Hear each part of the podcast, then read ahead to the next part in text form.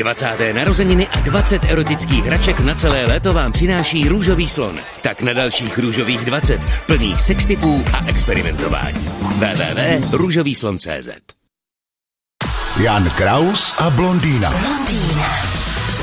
Španělský bar si účtoval mimo jiné i příchod obsluhy na terasu nebo poskytnutí příboru. Co ano, to, to jsem čet taky, no to je fascinující, to je takový způsob, co všechno naučtujeme, aby jsme se zahojili po tom covidu.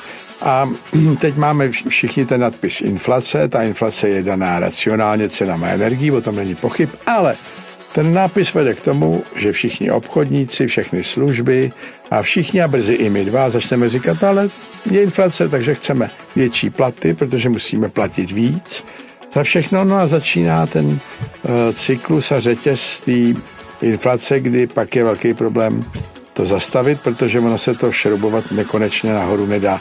A tohle ten španělský případ je taková ukázka, co ještě vymysleli, aby mohli účtovat, aby mohli dělat, že jako Tohle je jedna věc a teď máme nové příplatky za příchod, za odchod, za to, že máte čepy, máte vlasy, tak to je příplatek. Budete jíst rukama? Ne, příbor, yeah. příplatek.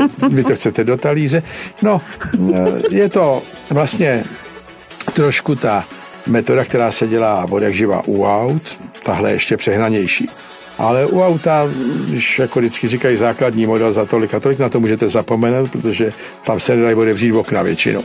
No a nebo je tam místo volantu jenom kolečko, kde by měl být volant. Takže tohle je ještě drzejší varianta a myslím si, že neprojde. Tak ale já jsem překvapená, že je ve Španělsku. Čekala bych to třeba u nás. Nebo v Polsku. Mm, jo, mm. Španělové mě přišli teďka, když jsem tam no, byla, tak to bude jedna restaurace. No. línější.